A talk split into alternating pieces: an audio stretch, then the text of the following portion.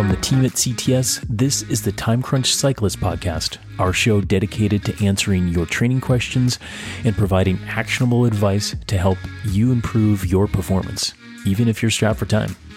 I'm your host, Coach Adam Pulford, and I'm one of the over 50 professional coaches who make up the team at CTS.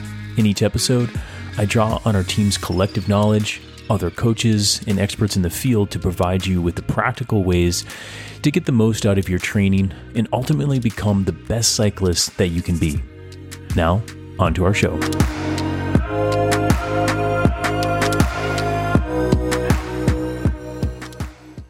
Welcome back, Time Crunch fans. I'm your host, Coach Adam Pulford. Training readiness has become a catchy term, in part due to the scores athletes receive from wearable devices. The premise, though, is simple are you sufficiently recovered to benefit from training today or in the near future? Or should you rest more before training again? This is a big topic of discussion right now because January is coming up in a few weeks, and that's the traditional start of the training season for athletes with spring and summertime goals. Ideally, you've had a period of mostly aerobic unstructured training before ramping up into a bigger period of training, such as this 2024 season that's upon us briefly. But are you ready for it? That's the question I'm going to discuss today with CTS coach, co author of many books, and content creator Jim Rutberg. Jim, welcome back to the show again. Thank you, Adam. It's good to be back. Yeah. And so, since we've heard from you uh, before on the previous podcast, which are a top ranking podcast, by the way, of um, uh, Can You Get Faster in Six Hours of Less? So, if anyone missed that podcast, go ahead and check it out. But since we interviewed last, Ruddy, what have you been up to? Not a whole lot. I've um, been riding and training myself and uh, raising teenage boys and chasing after them. Yeah. So, uh, it's been an it's been a you know, a good year, um, and I am certainly one of those athletes who has been taking it relatively easy this fall. And this topic came up between you and I because of uh, kind of looking and seeing what does it take to be ready to start a larger block of training. Um, how do we tell that people are ready? Um, and you know, as you and I talked about, we were gonna we were going to turn this around a little bit, and uh, I was going to ask you some of the questions because you have a much better uh, handle on the technical side of of this question. I think there there are coaches who are stronger on the technical end, and str- and some coaches who are stronger on the subjective end. Just your coaching style, um, you're much stronger than I am on the technical side. So I'm curious to find out from you well, to jump right into it, how do we define training readiness and how do we use all of this wearable data to evaluate it?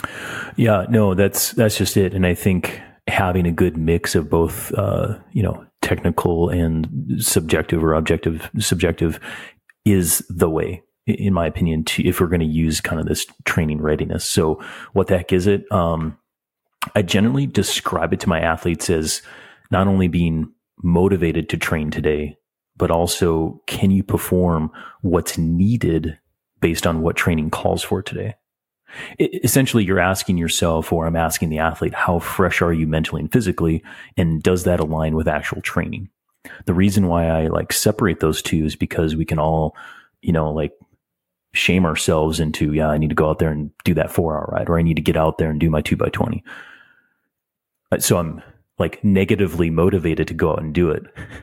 but can you do it? Yeah, you're training in spite of yeah, yourself. Exactly, exactly. Um, so do those things align? That is essentially training readiness, as best as I can describe it to to everyone. So the the world right now is overwhelmed with or very obsessed with the amount of, of data that we're able to gather off of wearable devices and HRV and Whoop and the scores and everything else. Are you finding that to be helpful from athletes getting that much data, or is it muddying the waters more so than uh, clarifying it? I think it muddies before it clarifies because it really, for any of these wearables to actually work, you need a lot of data. And then once you have the data, you need to correlate it to feeling. So if you get a new wearable, and we'll just go brand and device neutral. If you get a new wearable, it's going to give you a readiness score. It's going to tell you what to do from day one because it measures something, HRV, resting heart rate, past training impulses, whatever. And then it tells, and, and, this is why like some devices, you'll get it, you'll go do a ride and you come back and it says rest for 72 hours or, you know, something like this. Um, is because it's dependent upon past data in order to do it. Even though you do a training thing that's normal for you, you don't need 72 hours of rest right? So then as, as you gain more data, it does get more smart. So again, it muddies the water before you start to actually have some actionable good advice from it. But even from there, if you become the robotic athlete that only looks at the readiness score or the, you know, feedback from the device without actually tuning into yourself, it's going to make things a lot worse, right? Because you're not going to tune into yourself. You're not, if you get sick, if you get a little injured, if you have, if you don't train a bunch and then you try to go back to it, it just sets everything off. So you need, you need these, you need some data or some unbiased thing looking upon you as well as yourself looking upon you, evaluating the real feel of your legs and your body before you go out there and do whatever training says for the day. You know, we have access to uh, the wearable device data that people upload and we have access to their past training and their training data through both Training Peaks and WKO. How do you use those uh, pieces of software to help to determine whether an athlete's ready to train?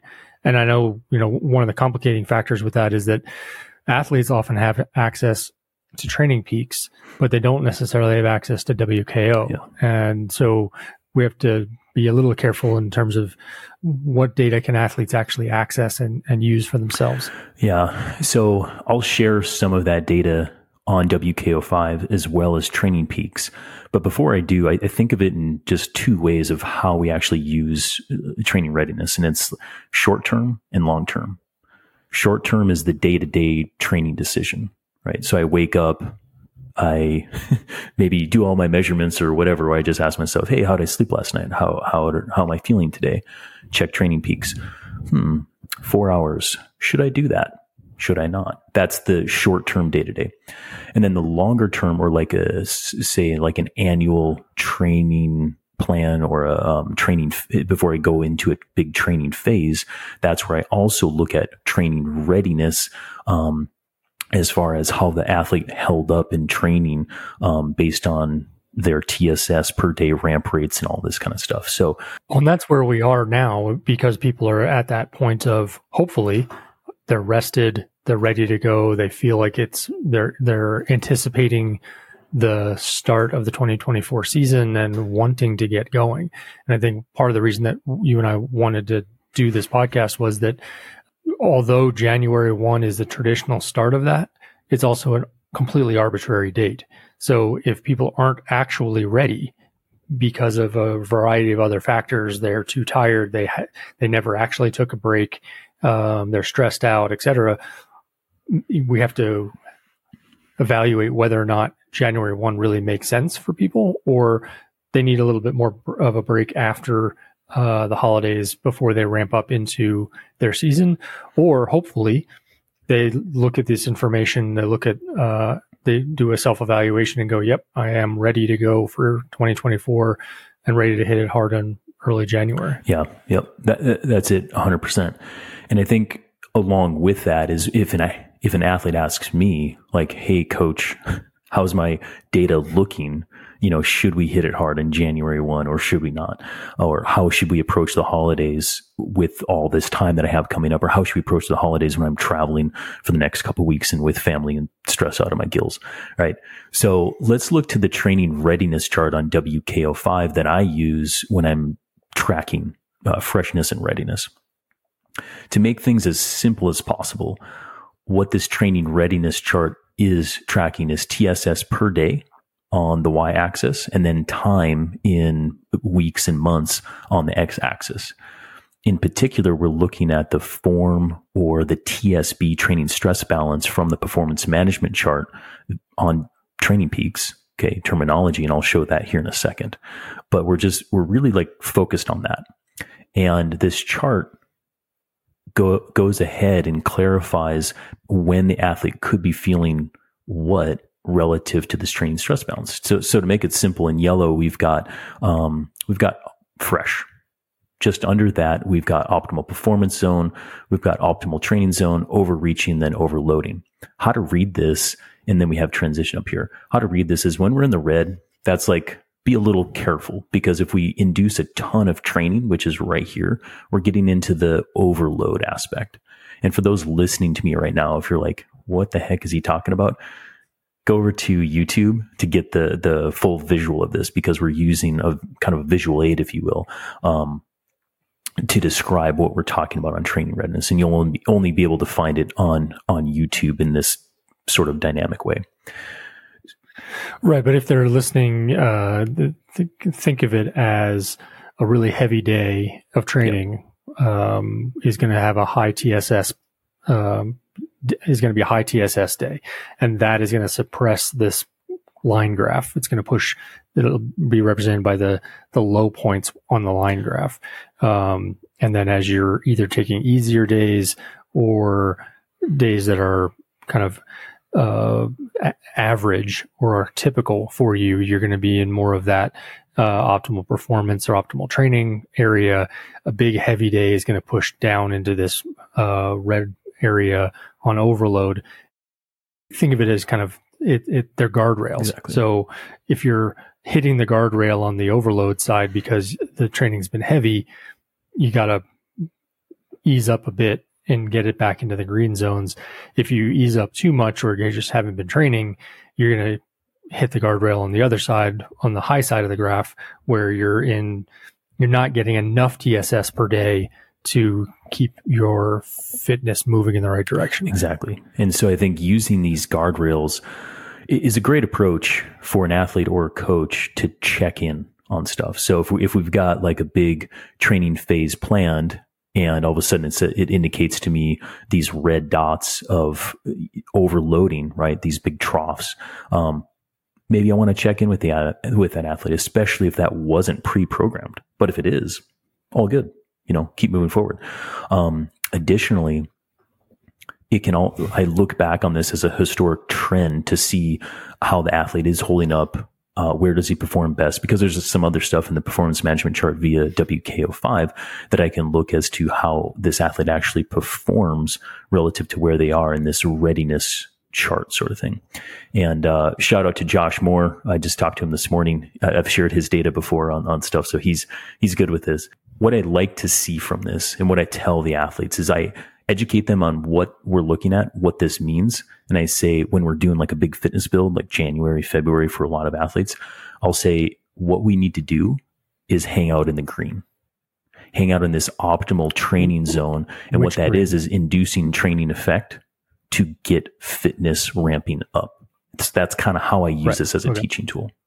So the the optimal training green area, which is a little bit more of a training load, versus the optimal performance area where it's still it's a lighter green, yeah. uh, but is I mean, and in relative to the performance management chart in in uh, Training Peaks, which more people will have access to than have access to WKO, they're going to see this as a trough in TSB, the hitting the low points in TSB, um, and then where people are recovering or are getting back to an optimal training zone is when TSB might be a little negative, but is not a huge trough. So it's it's the deviation from the average exactly. that's causing the either the benefit or the problem. Exactly, exactly. And what I'm doing now is I'm sharing what anybody who uses Training Peaks has access to, and this is your performance management chart.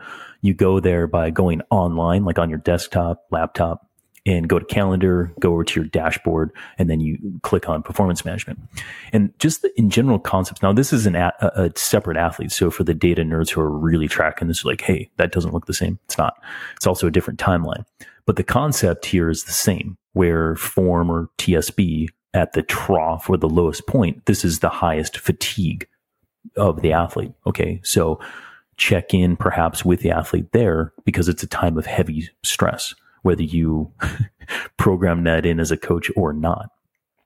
And the reason why I'm sharing a lot of this data here is because from a quote training readiness standpoint, all of this readiness or, this score, if you will, is based in TSS per day, which is a lot of what our fitness modeling and our performance modeling goes from, as opposed to HRV or resting heart rate or some super out there algorithm from whatever device you're using um, to tell you that you're ready to train or not. This is using the same concept, same terminology that we are in pre- prescribing training or using the same language that we use in training to model your readiness. So I think this is a much better fit for those who have good data. So then do you see because you you work with athletes who have long histories of training yep. data in uh, WKO and, and Training Peaks, and we'll also have um, a pretty good history of training with or using wearable devices. Have you seen a good correlation between person hits one of these troughs in TSB and that the wearable devices are telling them similar information that they're tired and, and not ready to train or how is how do these should people expect that these things should align, or have you seen that they are not aligning as much? It it really depends. It's a great question for sure, and I think the best answer I can give to you is it really depends on athlete phenotype and their fitness rolling into it. So, for example, on a trough like this, if I've got a sprinter or like a really anaerobic athlete, if I had a, a trough occur like this, they, they, would simply be tired. Okay. ATL has spiked up, eh, decent training leading into it, but now they're tired. Whereas like a domestique or a climber or something like this, somebody who's more aerobically favored, if you will, they're probably feeling decent, maybe a little tired here, but they're feeling pretty good at a supp- suppressed training stress balance. Even more so that he- that more aerobic athlete, climber type, probably feeling even better as they're coming out of the trough. So we're a negative TSB, but we're rising up versus a sprinter who's feeling better when it's something perhaps like this, where the form is positive and uprising, but it hasn't reached this like probably transition time period over here where there might be getting a little stale at that point. So that those are the trends that I so find. Does that mean that training ready from a training readiness standpoint that the the anaerobic type athlete, the sprinters, they're highly affected by like acute fatigue. They don't feel good unless they're fresh. Like they, they need to freshen up in order to That's feel right. good. Whereas the highly aerobic people, the time trial, the people who can tempo all day kind of folks, they may feel better when they are carrying a little bit more fatigue. The NTSB is a little bit lower just because of the kind of athlete and the kind of stress that they thrive under? Yeah, that's right. That's right. And it's really important to uh, identify that by looking at data over time. Um, the way I like to do it is I, on WKO5, I have performance measurements like peak five minute, 20 minute, 60 minute powers overlaid on a performance management chart like this. So what you can do is if you're using training peaks online here is you can go identify when some of these peak power durations occurred and then go look at your what your TSB was relative to that date and look at like was I upward trending? Was I downward trending? Was I super fresh? You can start to see the patterns of when you're making your best power. And that's how you can identify when you come into a good training readiness standpoint. So Adam, we have a a range of athletes that you and I uh, work with and, and CTS works with, for instance. And some of them are really into their data and other people are guided a lot more by feel and subjective evaluations. Um, how do we use some of the, some of the lower tech or no tech kind of uh, subjective measures to figure out whether a person is ready to train? Yeah, th- this is, um, in my opinion, this is where it's at because we need to incorporate low tech or old school along with new tech if you're using this new tech. And I'll start first by very broadly saying you need more self awareness. You need to tune into yourself. Without it, none of this means anything. It's all out the window. And so this is asking yourself, you know, do you feel fresh? Did you have good sleep last night? How do your legs feel? Which is something I ask my athletes all the time. and are you motivated? How, what's your motivation right now? Um, so how you cultivate self awareness. I mean, you could probably read, you know, books on philosophy for days about that. In the way of training, it's it's a it's a continual conversation with yourself. Uh, however, you can use some of these tools in order to kind of orchestrate it. I like my athletes using metrics on training peaks as well as simply talking to them on the phone. So metrics on training peaks, you can click on little positive icon on, on the day, pull that up. And for my athletes, I've got anything from, um, you know, sleep quality to mood, HRV, um, recovery status, motivation, all this kind of stuff. And going through that process helps the athlete bring awareness to how they truly are feeling, as opposed to waking up, um, getting the kids going out the door for the day, rolling into work, and not never really having a thought of your freshness for the day, or maybe the only thought was, "Oh man, my back," and sleep to go. Okay, charge forward into the day, right? So you use a process of recording the metrics as a as a self check in on a daily basis so that they get used to checking in with themselves and seeing how they feel so that it's not kind of a random evaluation. You, you try to get them to do it on a regular basis so that they get more attuned to the differences from day to day? It's one way, right? And it's, it's one actionable way of doing it for somebody who has, say, lower awareness where we need to work on it. The end goal would be to not Uh, you know, go on training peaks to cult- cultivate that self awareness. I would say the end goal is what I do with my athletes on a very regular basis, pretty much every day, is follow the training program.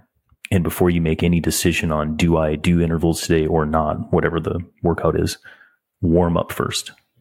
Warm up, do a couple openers, then decide about your main set. If I feel good and have good sensations, proceed with the main set if I'm like, whew, these these legs are more heavy than I thought. Okay, let's just ride some endurance. Let's let's do a recovery ride, whatever. Head home, freshen up, and let's push those intervals to the next day because whatever caused the heaviness, whatever is causing this fatigue, whether it was yesterday's training, poor night's sleep, low food intake, whatever it is, we need we should adjust based on what your body's telling you. And this is the area I think that people get confused because there's a there's a pressure to push mm-hmm. through. There's a pressure to say, well, you know, no pain, no gain, and right. I feel tired, but I need to get this done, etc. Um, and then there's the the other side that says, well, you know, you're only going to perform well if you are rested and fresh.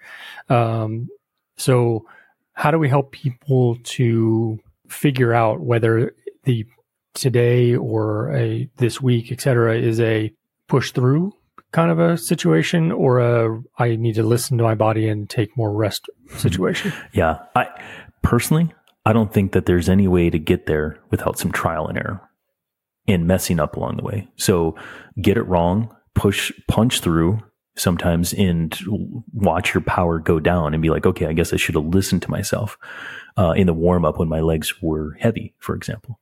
Um, and sometimes like i showed you on the training readiness chart is eh, maybe you have these days of overreaching and there's a certain time period to do that. But then if you're seeing day after day of overreaching now dial it back. Okay really freshen up because this fatigue hole that you're getting into feel it and then come back.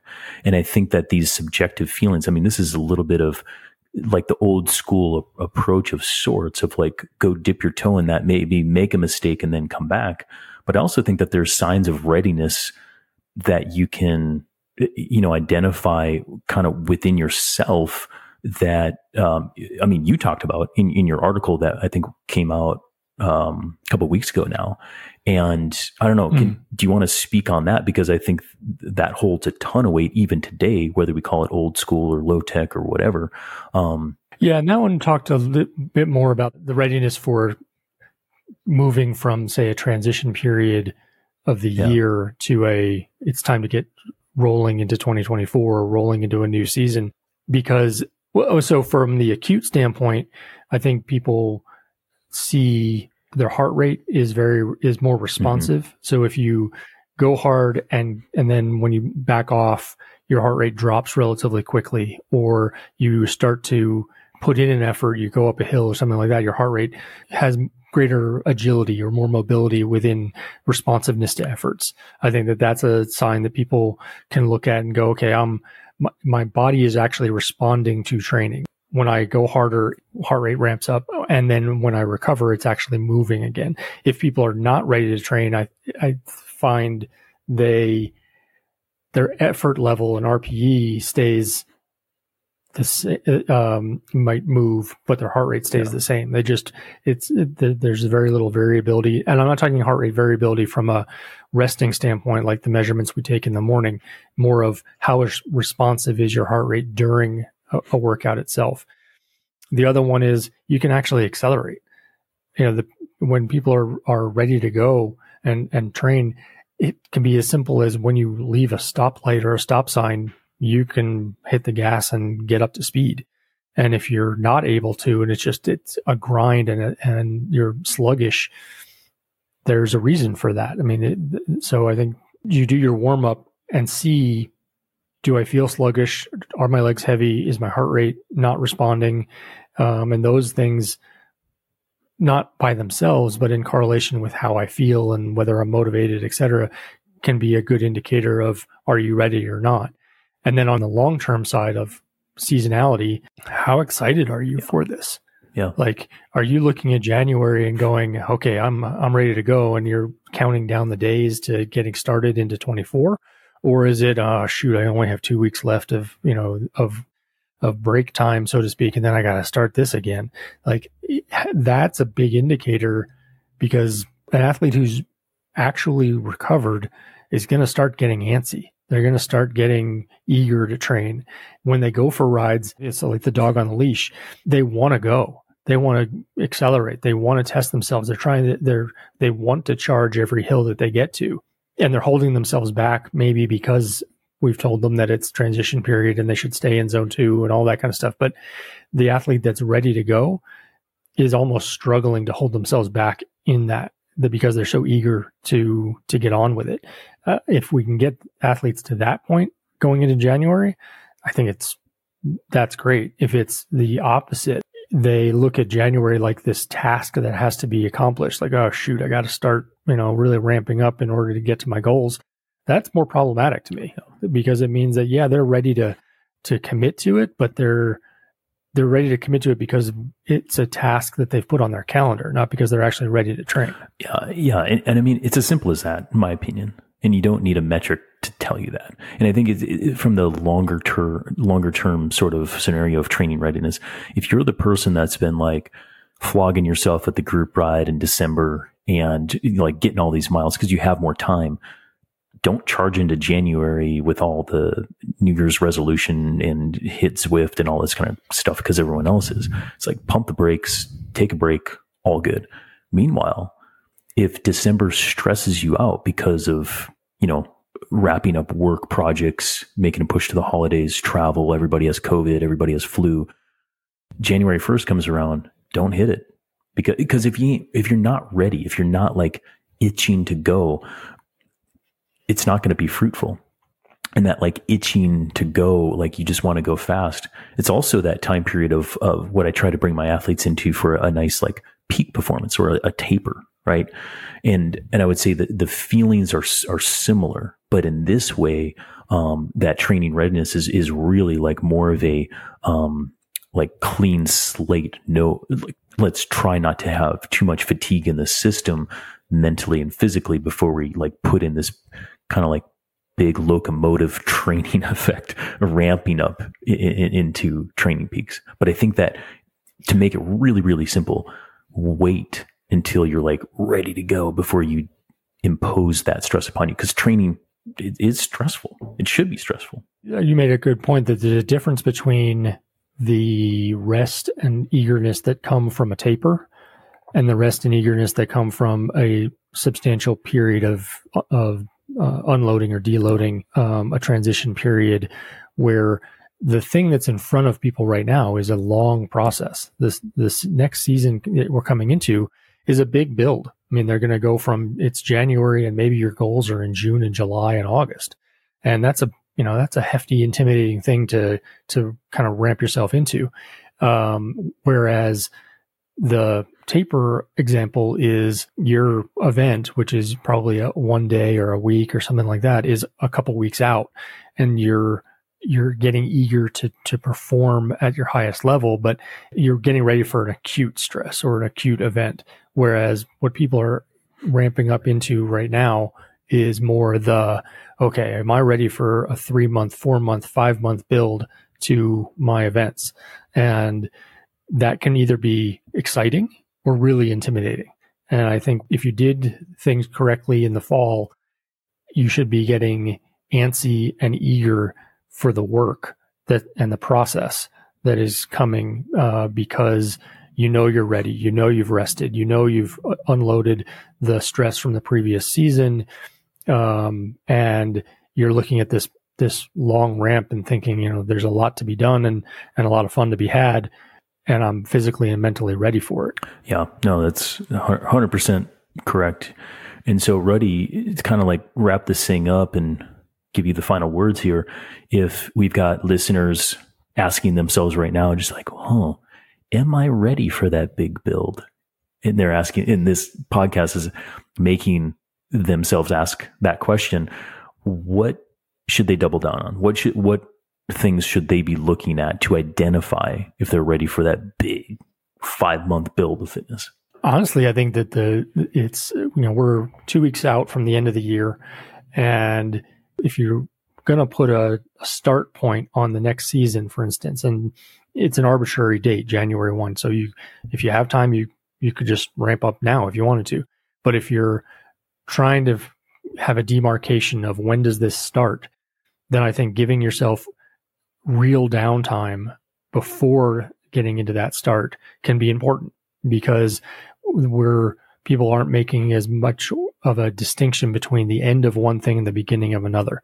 And as we go into the 2024 season and, and we get it, we're in the middle of December. If you say, look, I'm just going to make sure that I'm rested when I hit January, I'm going to make sure that I've reduced the stress as much as I can and I've made myself physically and mentally ready for what's coming. Um, I think giving yourself a good break and giving yourself some good recovery time can be very helpful. Yep. And along with that, I, I, would I would add just keep it simple. Get to know yourself, and if this holiday season you have a little extra time, I would put more emphasis on that, cultivating awareness, getting in tune with your body. Sure, you know, ride some miles, but if you want, you know, first week of January as your uh, time to get after it, like pump the brakes a little bit over the holidays, enjoy some downtime, probably catch up on some sleep. I think that can um, be a blanket statement for many time crunched athletes. With that, Ruddy, thank you uh, for talking about training readiness today. Uh, talking about you know old school, new school ways of doing it, but in the end, we're all talking about the same thing. It's getting ready to get after it in training and going after some big goals to start the new year. So thanks again for coming on the podcast. It's always a pleasure to have you on. Thank you. Always good to thanks. be here. Thanks for joining us on the Time Crunch Cyclist podcast. We hope you enjoyed the show. If you want even more actionable training advice, head over to trainright.com backslash newsletter and subscribe to our free weekly publication. Each week, you'll get in depth training content that goes beyond what we cover here on the podcast that'll help you take your training to the next level. That's all for now. Until next time, train hard, train smart, train right.